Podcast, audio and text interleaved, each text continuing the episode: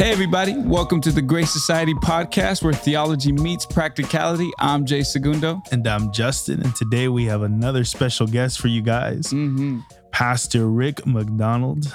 Yes, sir. Hey guys, thanks for having me. No problem. And would you like to introduce yourself a bit, Pastor Rick, so our audience can get to know you before we begin? Uh, well, I am a pastor in the city of Azusa. I have been in ministry here for 47 years, and uh, for the past 16 years, have been uh, the director of the Azusa House of Prayer. And because of so much extensive knowledge and exactly how um, Pastor Rick just shared um, his heart about prayer and for prayer, um, is exactly why we invited him today to talk about this, to talk about such an important topic um, for each and every individual Christian and as the body of Christ as a whole. And that is why we're talking about prayer. And we want to know, Pastor Rick, um, what is prayer? And for just kind of give us a definition to kind of understand for some of us who are listening who may not really have a grasp on prayer, how would you define it? I would say most people think prayer is a monologue. Hmm. In other words, we talk to God and it stops there. Yeah. But the reality is, it's a dialogue. Mm. And so prayer is about conversation with God. And to me, the key to prayer is the ability to listen. Mm. Um, if, if you're not listening to what God says, then when, when you pray and you just talk and talk and talk, that means you have no expectation of God moving in any way. Hmm. And, and so, um, you know, many times, well, I think five or six times, Jesus said in, in the Gospels, it's recorded, for he who hasn't ear to hear, let him hear. Right. And then when the angel of the Lord appeared to John in Revelation 2 and 3, every letter to the seven churches ends with, For he who has an ear to hear, let him Mhm. hear what the Spirit says to the church. Hmm. So prayer is not just speaking, prayer is also listening. Yeah. And do you think that, as you said, um, that attests to the fact of people who say, I don't hear from God? Um, i- i- is that expect? Is it? Could it be that they enter prayer with that expectation of, I don't expect to hear. I'm just saying, I'm doing my due diligence and saying A through Z. Um, but because of their um, just beginning with the mentality of I don't have an expectation to hear, is that that could be the reason that they don't? Absolutely. And I Mhm. think there's another premise, and the question is, what or why are they praying? What are they praying for? Yeah. You know, and and in my experience, um, people generally pray for four reasons. Mm. Um, the first one's fear. Mhm. Um, short story: My father-in-law was a pilot in World War II. Didn't know the Lord, and um, most planes that went down in World War II toward the end was not because the enemy shot him down; it was because of me- mechanical failures. Mm. And so he just felt something about this one flight that he was going to do that he wasn't going to come back. And uh, my uh, mother-in-law had stuck a New Testament in his duffel bag, and so he took it out and he said, "God, if you get me home, um, I'll I'll give my heart to you." Hmm. So he took off and he flew, and he got shot down. And so they had to parachute out everybody in the plane, and then he got shot down in enemy territory. So for three days, he had to, by night, they had to float down the Irrawaddy River through the enemy encampment to, to get to where they are. And while he was floating on the river, he says, Okay, if you get me off the river, I will serve you all of my life. So, two instances of fear. Hmm. Now, he kept his word. After the war was over, he got out of the military, went to seminary, um, got his degree, went back into the Air Force as a chaplain Wow. and then Hmm. served as a chaplain in the Air Force. But so there's fear, then there's want, you know, finances, girlfriends, you know, relationships. They, they want something from God. And so you're going to talk to them. There's also duty. Right. Yeah. Um, I've had conversations with people that believe because of God's sovereignty, God's going to do what he's going to do. And my question is then why pray? Mm. And their answer always is because the Bible tells me to. Right. So so there's a sense of duty. But but I think the the most profound reason to pray is intimacy. Mm. Um, you know, my uh, it's it's having a partnership with God that can only come from dwelling and abiding. And back to your question, Mhm. most people don't understand prayer because they don't understand how to abide with the Lord. Wow. Wow. I think what you just said, those four reasons, are something that we can all identify with at some point. Um, and I think I kind of want to go from there because you mentioned one one point that I've heard often in the church, which is why pray if God is sovereign. So how do you rationalize those two things? Because the truth is, yes, God is sovereign, and it's an attribute of something that characterizes our God. But at the same time, that it not only be duty that we pray. So like, how do you rationalize those two things? Well, first of all, I don't think it's a rationalization. I think it's understanding man's relationship with God and God's Mm. relationship with man. If if we don't understand that, and a lot of Christians don't, a lot of Christians understand if I ask Jesus into my heart, I'm going to heaven. Mm-hmm. If I don't ask him into my heart, I'm going to hell. Right. And that's the premise for the relationship. But but the bottom line is when when did prayer begin? Hmm. You know, when you go through scripture, there's over 650 prayers in the Bible. Um, there's probably f- over 400, maybe 450 answers to prayers Wow. in the Bible. Uh, Jesus was a prayer warrior. I mean, if he's fully God and he's fully man, why does he need to pray? Mm-hmm. Hmm. You know, we have 25 prayers in the New Testament that Jesus prays. And and so um, Jesus understood why pray. Right. Um, but it all goes back. So um, before before Jesus, before we have salvation through grace, there was the law. But before the law, you know, the world was a mess. Mhm. I mean, you had Adam, he fell, then you had up to Noah, and Yeah. God, and God could have said, "I'm just going to destroy it all, and now I'm going to give animals reign over the earth." Mm. he could have killed Noah and his family too, but Mhm. God, God had a plan, and it began with Adam.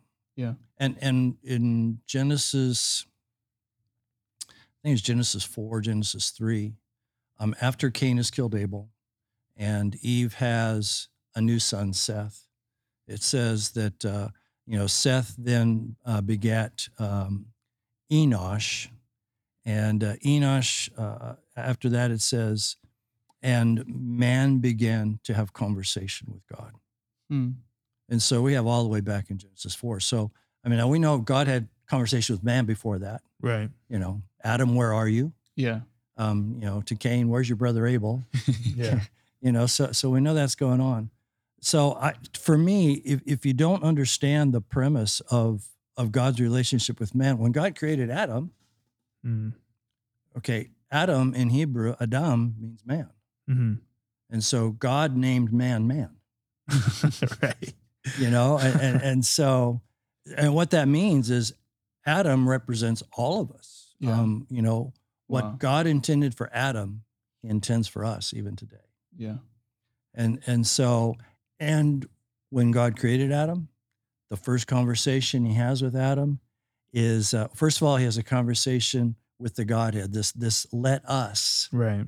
make man in our image according to our likeness hmm and then he says, speaking of Adam and Eve, let them have dominion um, over the fish of the earth, over all the earth. Um, and, and so God gave Adam dominion. Um, and dominion means to rule. Hmm.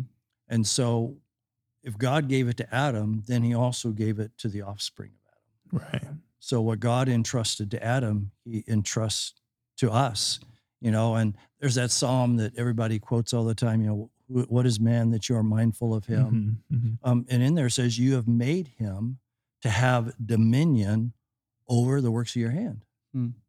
So Mhm. God made us to have rulership, to have dominion over creation.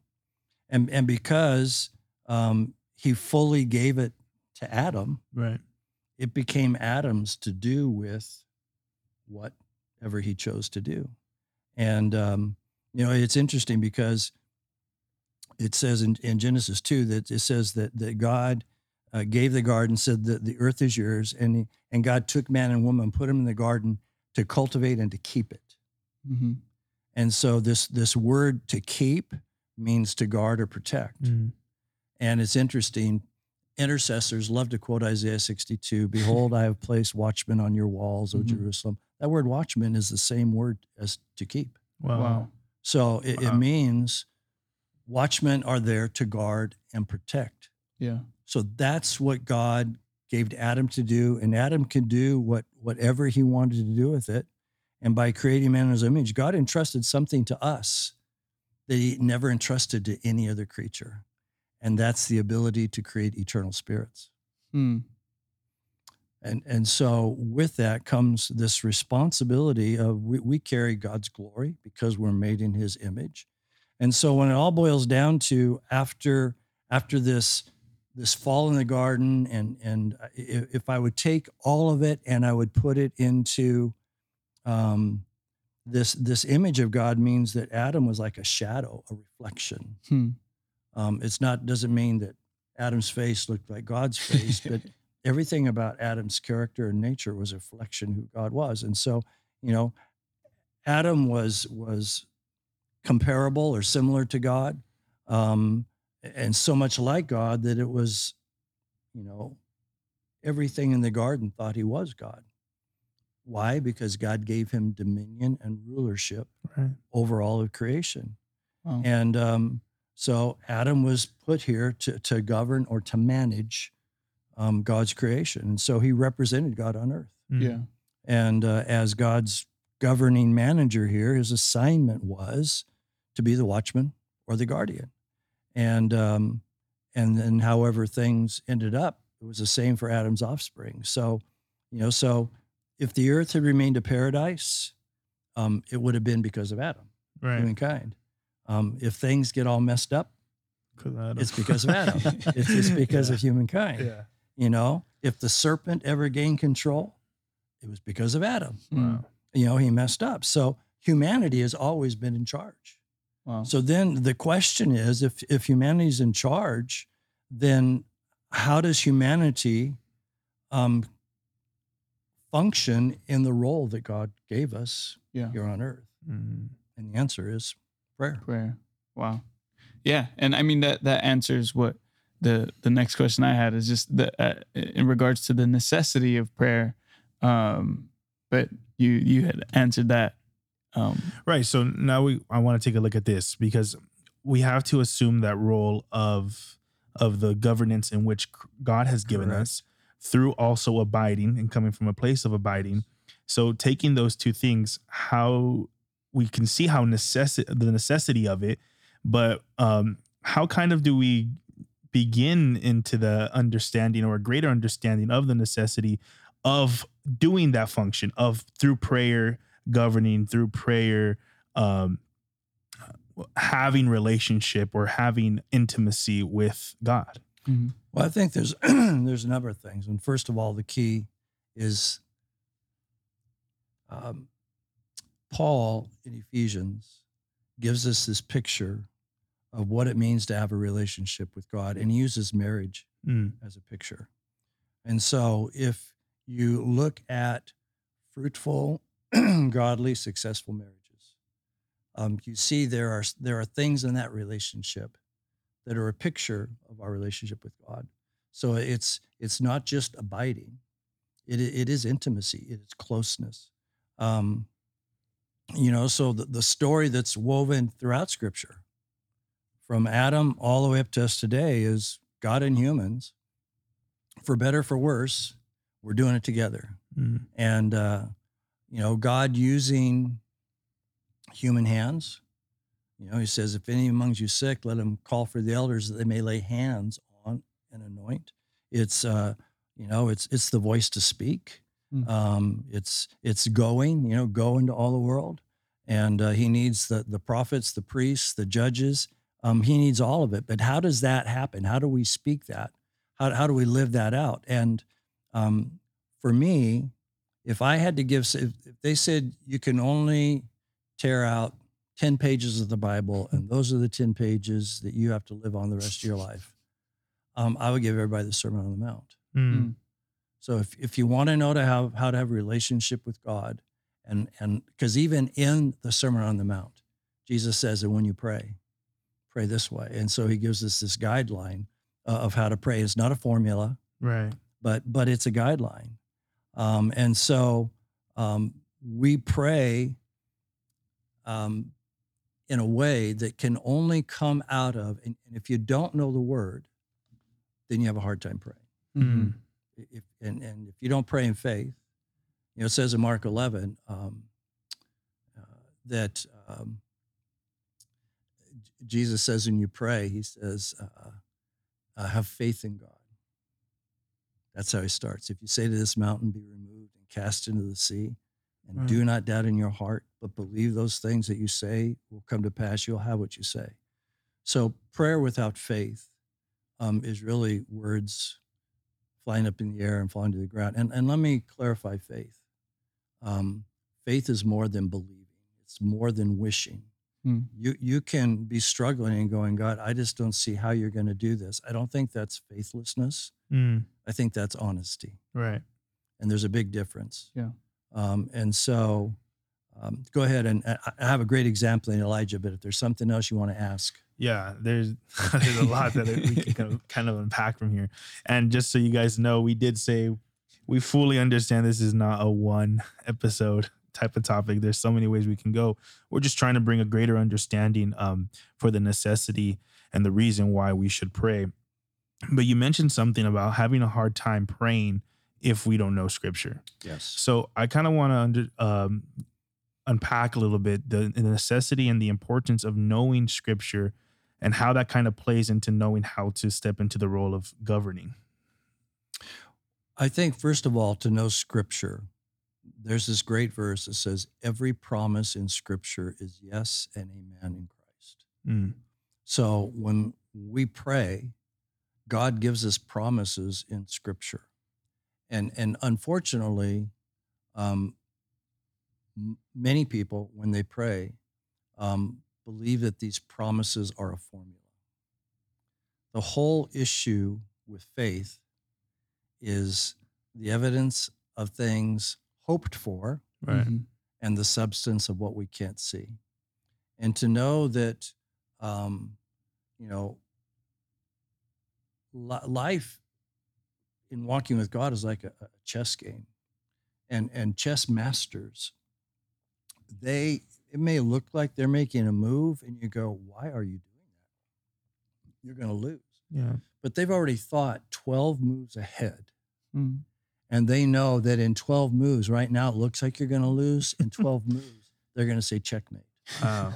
and that's how it is in our walk with christ Mm, we have to keep our eyes on him we have to hold on to the promise and and and not go by what we see Hmm. but go by what he says so again if we don't know what he says we are going to fall into what we see mm, and if we fall into what we see, then we our, our faith begins to wane because we're putting our hope in what's before our eyes instead of what's in our heart. right. Right. Yeah. Yeah, because I think that um, many times we kind of, especially when we're new to Christ, and not necessarily even when we're new to Christ, um, we kind of struggle. And I've seen it in my own life.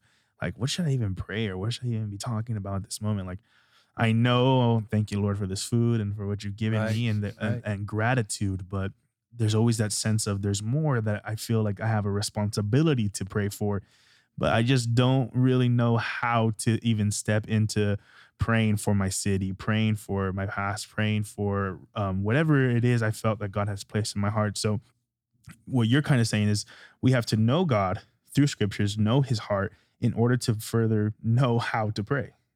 Right. And the great thing is, if you're not really sure what to pray, there are plenty of scriptures to pray. Mhm. hmm So, pray the word. Yeah, you don't even have to know. Just just pray what the word says. And and when you mention all those things, part of what I love in the Sermon on the Mount is the the the part where Jesus says, um, "Ask and it will be given, knock and the door will be open, seek and you will find." hmm Um, and it doesn't stop there.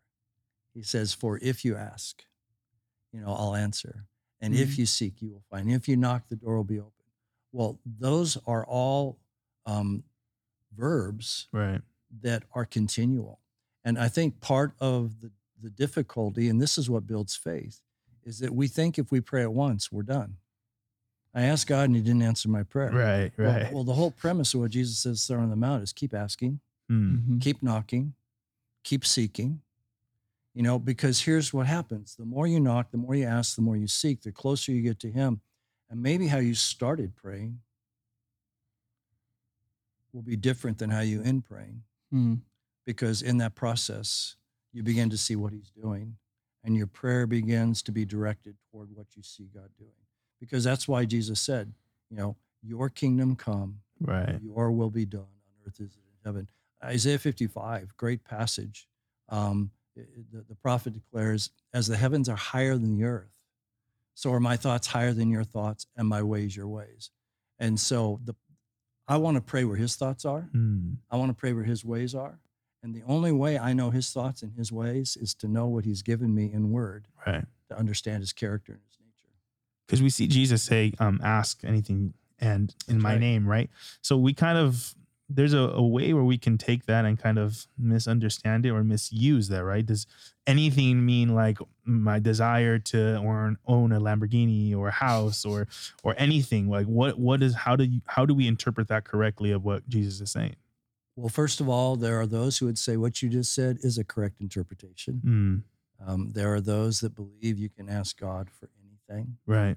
But what we need to understand is in this place of authority and dominion, and understand this it says Adam had dominion, Mm, it didn't say he had authority. mm, So he gave dominion of the earth, but he didn't have authority to give. We Jesus gave us authority. right. When, when Jesus rose from the dead, it said he gave us dominion, and I'm going to send you the Holy Spirit. He's going to give you power. He's going to give you authority. Right. So the enemy has no authority, Right. but our power and our authority comes from the Word of God. And it says that when we pray, we are praying to glorify His name. Yeah.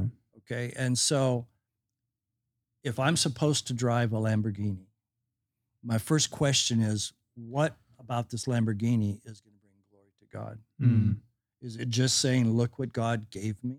right. Because does that mean that the person next to me who's going to pray now for the next 12 years to get a Lamborghini doesn't get one?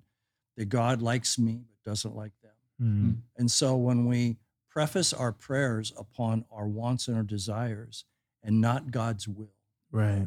not God's heart. That's where people get discouraged, and that's where people get wrong theology Mm, about how and what to pray for. wow. Yeah. Yeah. And I think um, one of the thoughts that came to my mind too is is those that pray and um, feel as though maybe I didn't have enough faith, right? Like my maybe my faith Right. lacked Yeah. in that moment. So, and maybe they dropped the prayer there. But one of the points that you brought up that I, I really liked was if we continually pray, maybe the way we began prayer, praying for uh, whatever it would be, would change to, you know, how we end up praying towards the end. I believe faith grows, Mm, um, and I believe Jesus teaches it that it grows. Again, let's go back to the Sermon on the Mount. Yeah. Okay, he says, if you have faith the size of a mustard seed, you can say this mountain, be removed and cast into the sea. hmm Well, the issue with the mustard seed is this it's not about the seed, it's about the tree the seed produces. Mm. Mustard seed is considered to be one of the smallest seeds. I mean, they have to put inside of a magnifying ball for you to see it. And yet it grows into this huge, mighty, massive tree. So when it says we have the, the faith the size of a mustard seed, he's not talking about the smallness of faith. Mm. He's talking about the fruit of a faith that grows and becomes a strong tree. Wow. And, and so, but your faith can't grow if you don't take care of the seed.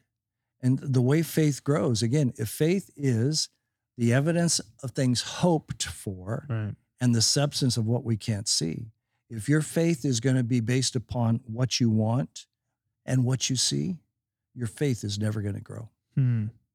Yeah, I think I think Rick just blew a lot of minds right now because I remember it Everybody's always- Sunday school teaching. yeah, the, the, the Yeah. teaching is always the seed, the seed, but never the fruit or the growth of faith. That's And I mean, I believe God for things now more than I believed 14 years ago. hmm, But then again, the things I believe in for are very different than the things I believe for 10 years ago because in my journey of growing with Him in prayer, I began to understand.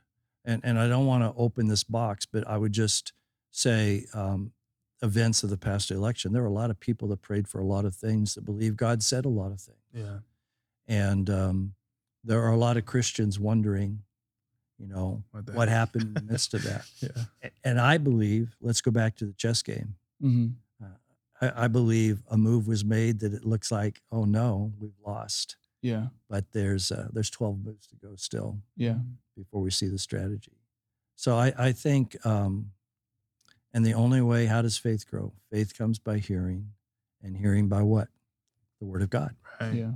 Can you? I think I want to touch on this just because I know I've been in this place and this kind of um, has been taught much growing up that statement that we make sometimes like I don't know how you're going to do it.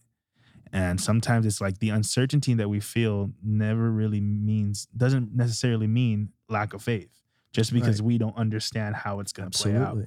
Absolutely. And so I, I don't know if you if if you can unpack that a little more, just because I know um, there may be people listening who have been told, "Oh, that's your problem right there. You you lacked faith in that moment, and you began to doubt." But is that really doubt, or is that really faith, or or how do you how do you view that? One of my favorite verses is, Lord, I believe, help my unbelief. Hmm. And so again, that that verse in in Matthew 11, um, have faith in God. If you say to this mountain, be removed and cast in the sea, and do not doubt in your heart, but believe. So part of the problem with belief is that um, there's a human definition of believing. You know, it's Dorothy and the Wizard of Oz tapping her heels together three times right. you know or it's us looking at what doesn't exist and god is telling us to pray it in and so there's always we're humans there's always going to be the human side of anything you pray for I, I anybody who tells you and i don't care how spiritual they are how long the lord if they say that they have complete faith in every situation and they never doubt i would say they're probably not being truthful Right. because we always doubt Right. as a parent, as a grandparent. Um, I have I have grandchildren that have special needs, you know, and and there are times we pray for them where they have to be life flighted Hmm. uh, to a hospital, and when I'm praying for God to heal, there there is God, are you really going to do this? Is so there's always that question in the back of your mind. So the issue is not the question; Mm. the issue is the answer. Mm. if we're going to focus on dissecting the question and did I ask it the right way? Am I asking the right thing? As opposed to focusing on the one who has the answer. Because if we focus on the one who has the answer, he'll direct us how to pray. Hmm. Because that's, That's what the Bible says. When you don't know how to pray, the Holy Spirit will come and pray through you. Wow. And so um, we should never doubt what we're praying for unless, you know, I'm, I, this is literal. I know people that every week are praying for the winning numbers on a lottery ticket. And, and they rationalize with God. Do you understand what I can do for you if, if I get all this money? And basically, what they're saying is, God, if you give me all this money, you won't have to be God anymore. I'll take your job over. Whoa. Hmm. I'll, I'll help people. I'll, I'll give this to that person to do that. And you may be giving a new house to a person that the Lord wants them to have a house, but it's seven states away. But now you've given them a house and they're stuck and now they're missing what God has over here. Huh. And, and so we need to know the heart of God, Yeah. you know, and if we truly believe God is our provider and, and God is going to meet a need, then we don't need to help God. Right. Abraham and Sarah tried to help God. Hmm. Abraham had the promise, you're going to be a nation as much as the stars in the sky. 10 years later, Sarah's going, or Sarai, she is then, she's going, this isn't working. You know? Something's wrong with one of us, Right. you know? Right. And so she says, all right, you know, Abram, here's my servant, my little Egyptian girl, take her, impregnate her, Mm-hmm. Hmm. and then her child will be my child. That did not work out well. Mm. You know, I mean, it was it was a mess from the, even before the baby was born. You know, Hagar resented Sarai. Hagar runs away. God encounters, says, "Get back there! You can't run away."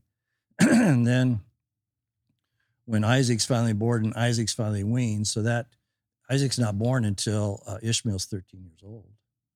And then when he's weaned, so Ishmael's probably sixteen Right. then you know sarah says okay abraham get them out of here and so he gives them water gives them bread and they take off, and God encounters us again, and God gives her the same promise that you know He gave to Abraham that your your son, his offspring, is going to be great. But where are we today because of that offspring? Hmm. So what happens is when we try and fix something because God's not doing as fast as we're doing. I mean, Abraham should have said, "I love you, Sarah," but this is God's this is God's deal, not ours. Right. Mhm. He's the one who said it. So let's just trust him.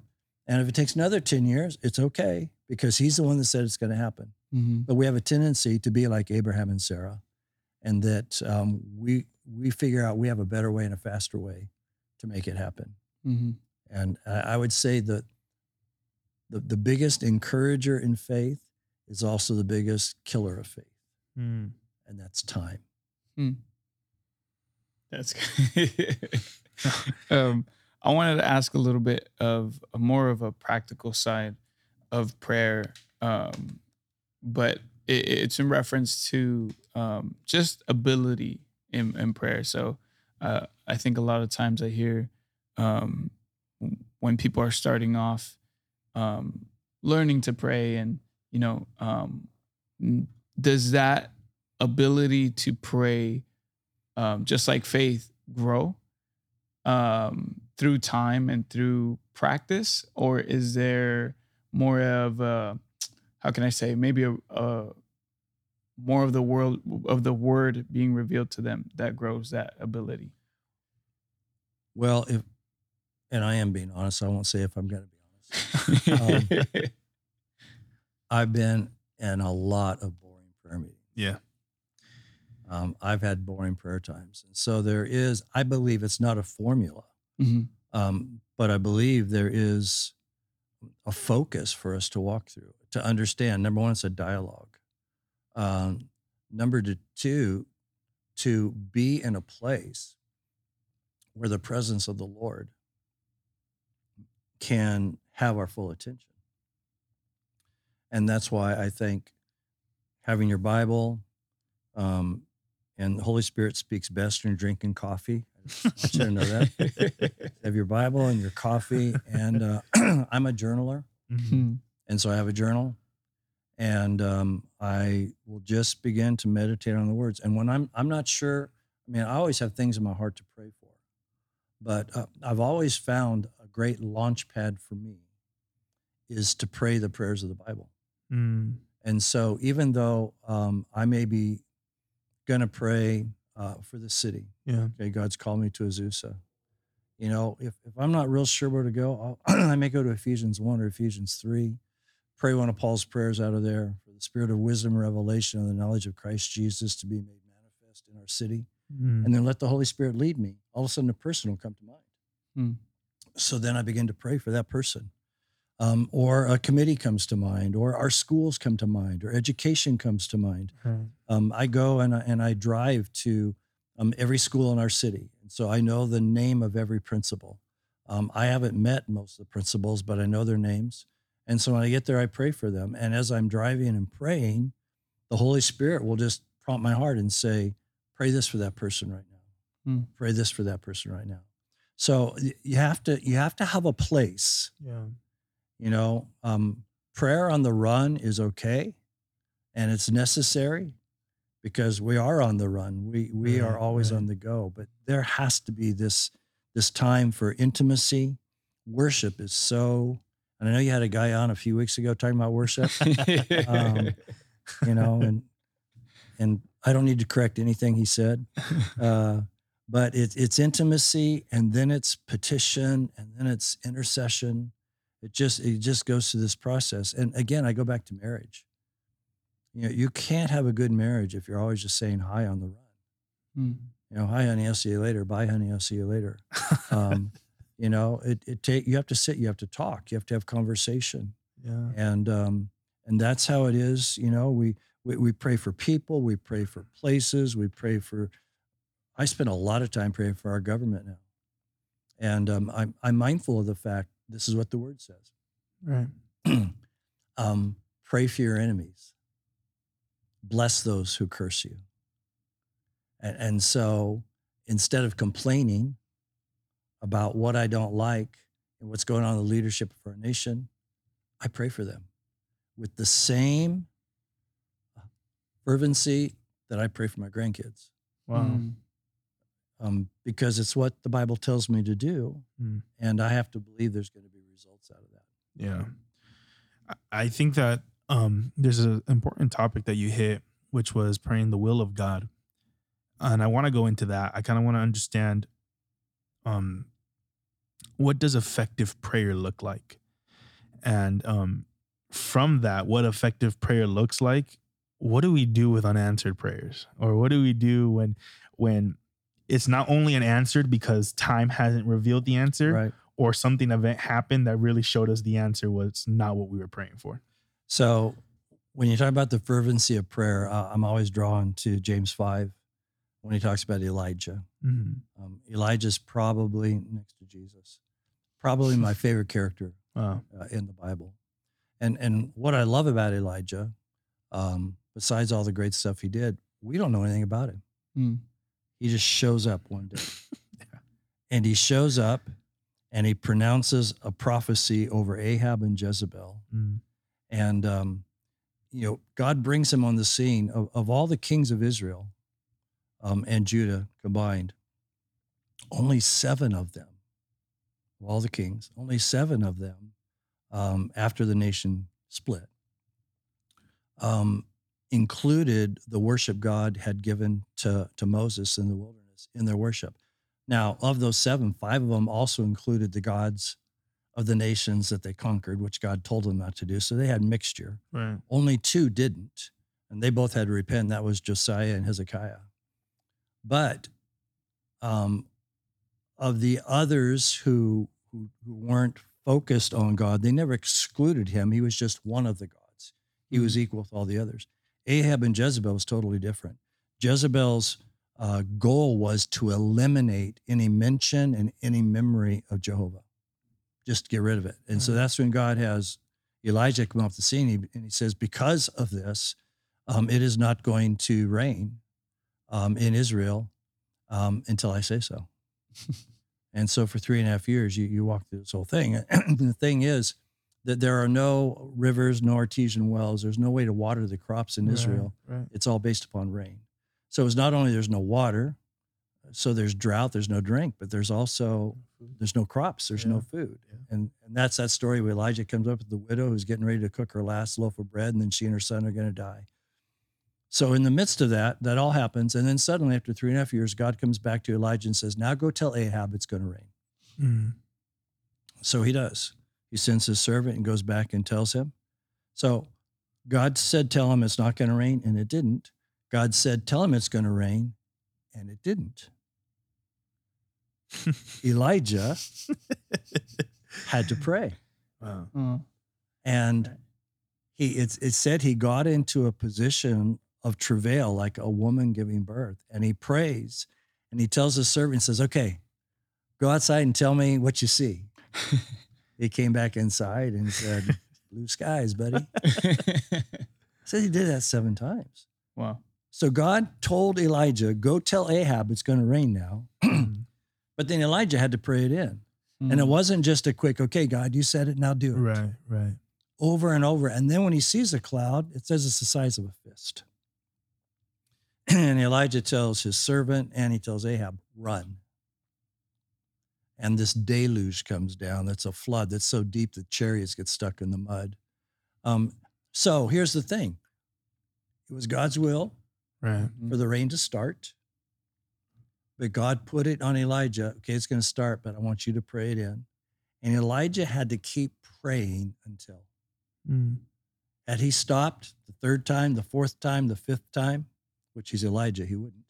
But, you know, he prayed and he prayed and he prayed and he prayed and he prayed in that rain. So then when James says Elijah was a man with a nature just like ours, that, that blows me away oh. you know and he prayed earnestly that it might not rain and actually he didn't pray that it might not rain he actually said god said it's not going to rain so maybe james knows something we don't know maybe Wow. he did say okay stop the rain god now and it didn't rain for three and a half years then he prayed again and the sky poured rain and the earth produced its fruit but he prayed again seven times Right. Mhm. so praying god's will um, the the effectual fervent prayer of this man brought rain.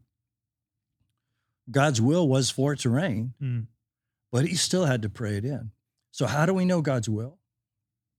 You know God's will by knowing the Bible, Yeah. that there's only one way. Yeah. You know, um, ask anything. Um, and if you ask it according to my will, Mm-hmm.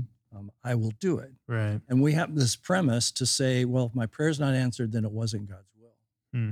But but I think we need to get to the place before that, and that when we know what we're praying is God's will to pray, because we don't see the answer when we expect the answer, we need to throw out it wasn't God's will. No, it was God's will. And it's God's will that you keep asking, you keep Mhm. knocking, you keep seeking, you keep being, as James says, be a man and a woman like Elijah. Wow. We have a nature just like hers, and we don't give up.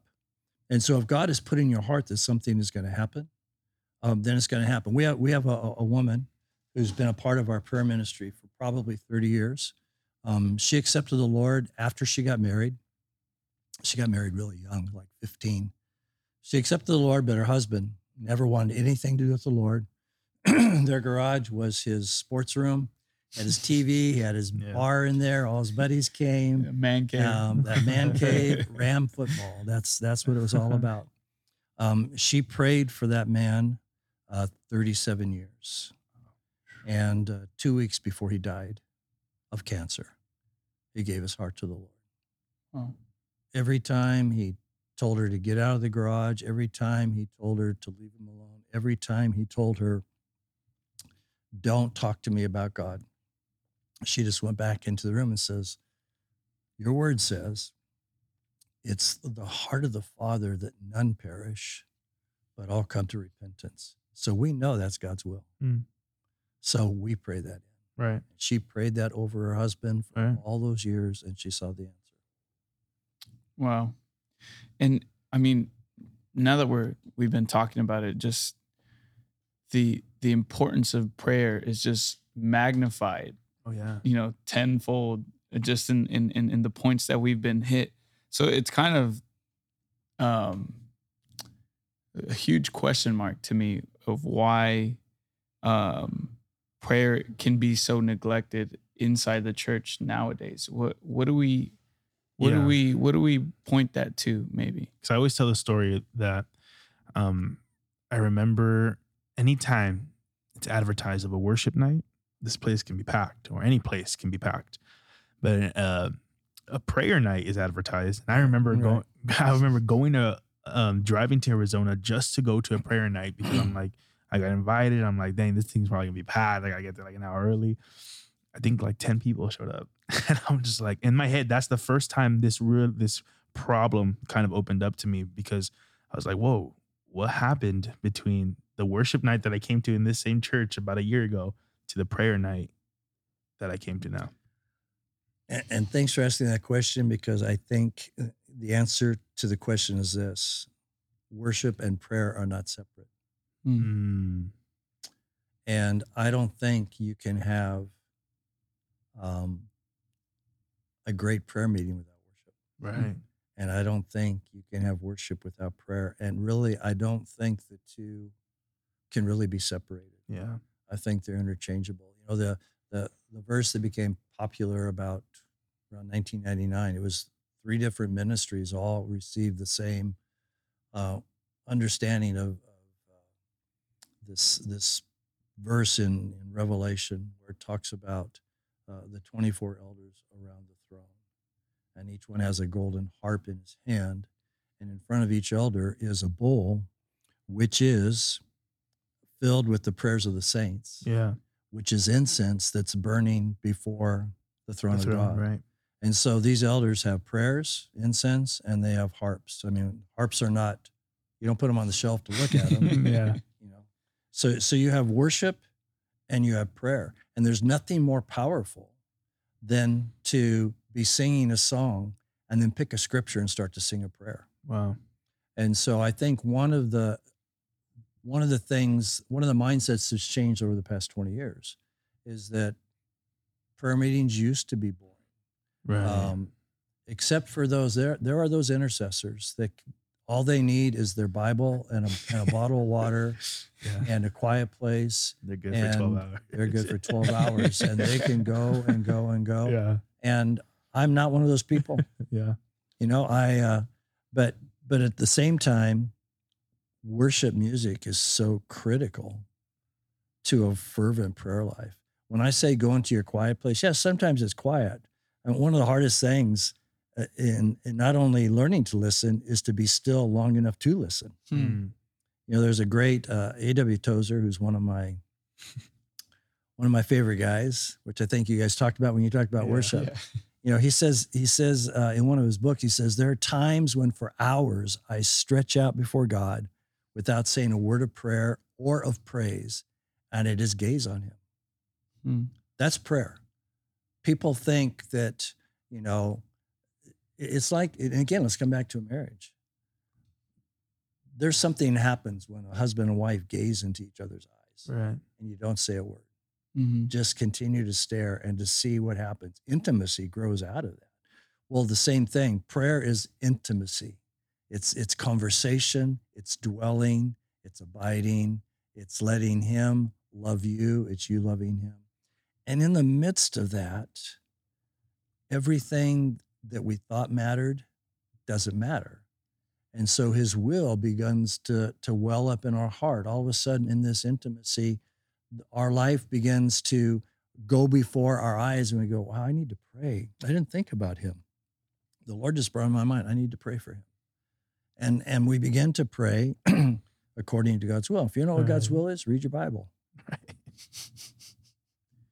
No, I, I think everything that was said here, man, it's a lot to chew and, and to dwell on. And so we kind of like to, there was so much unpacked.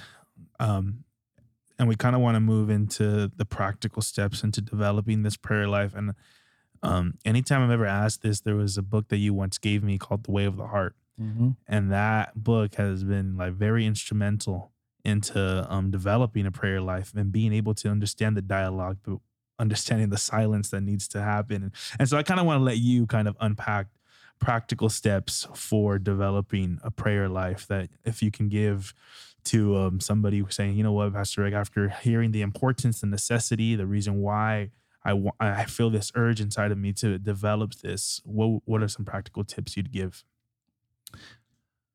First of all, we all have jobs. right We hope.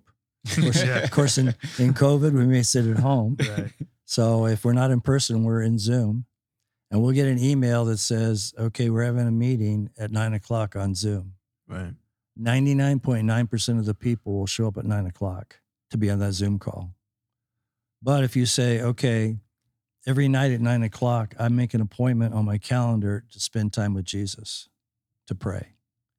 And then somebody calls and says, hey, let's go watch a movie, or hey, let's go grab some wings, or we will take that schedule and we'll go, oh, it's just prayer. I can put that aside Hmm. and come back and do it later. We won't do that at our job. No. We definitely will not do that. If you're married, you better not do that with, with your spouse. Yeah. And yet, for some reason, we do with God. So the first step is discipline. Set aside a time every Mhm. day. Mm, You know, for David, it was in the morning. right And, um, you know, it doesn't have to be this, the, you know, a particular time of day. I think the morning's great because you want to launch your day right uh, into what God's doing. And so that means discipline. So that means if if you have to be to work at eight o'clock in the morning or you have to be on your computer at eight o'clock in the morning, then you're going to have to get up at five o'clock maybe to spend your time with the Lord just to be quiet with Him. You got to wait for the coffee to kick in. right You can't be quiet too long or you'll, You'll fall asleep. Or you'll, you'll be asleep again. Yeah. but but it has to be a discipline and so if, if you're not willing to say i'm going to make an appointment with god and i'm going to give him this time every day. Mm, um, it is going to be really hard to have a consistent powerful you can write down the answers prayer life. So so first and foremost set a time. Uh, number two make sure you have your bible. And i always tell people make sure you bring something to write down. Mm, because this is a conversation, and you want to make sure. Um, I use my journal two ways. I'm either listening for him to say something to me, or there's something on my heart I want to say to him. So Mm. I write, for no better word, a love letter. Right. Mm. So, I'll, and, and some days it just comes out of whatever verse. And and people go, well, what verse do I read today? Uh, it's the Bible.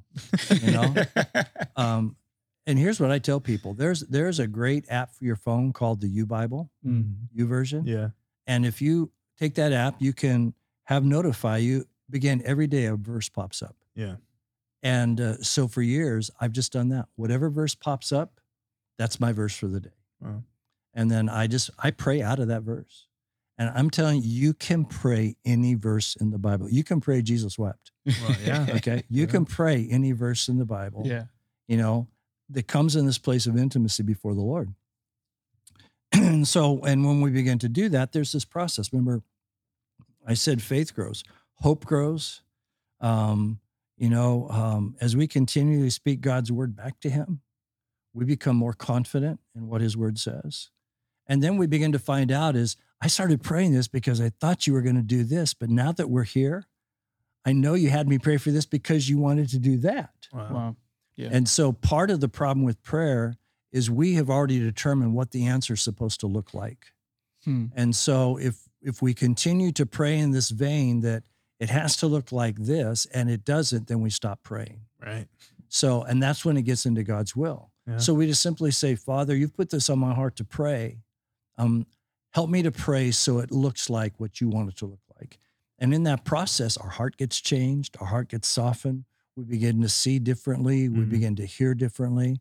And so it's like it's it is a, an intimate dialogue, Yeah. not a monologue, talking back and forth.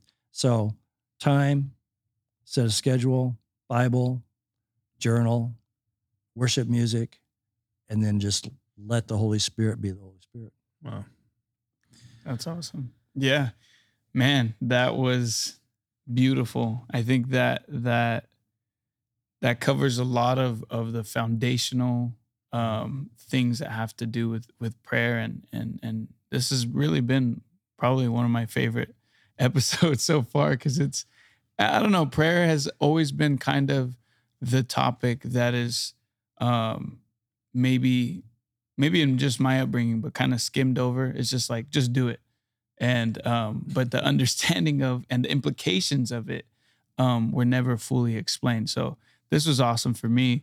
And I hope you guys all Thank you, Pastor Rick. um enjoyed it. Thank you, Pastor Rick, for for being here with us. And Thanks for having me. And I just hope my son listens because you said this was one of your favorites. So I just want him to hear that. we'll let Ricky know. All right. And as always, thank you guys so much for tuning in and, and sticking with us. Uh, we appreciate you guys, and we'll see you next week. See you guys. Bye. Love you. Thanks.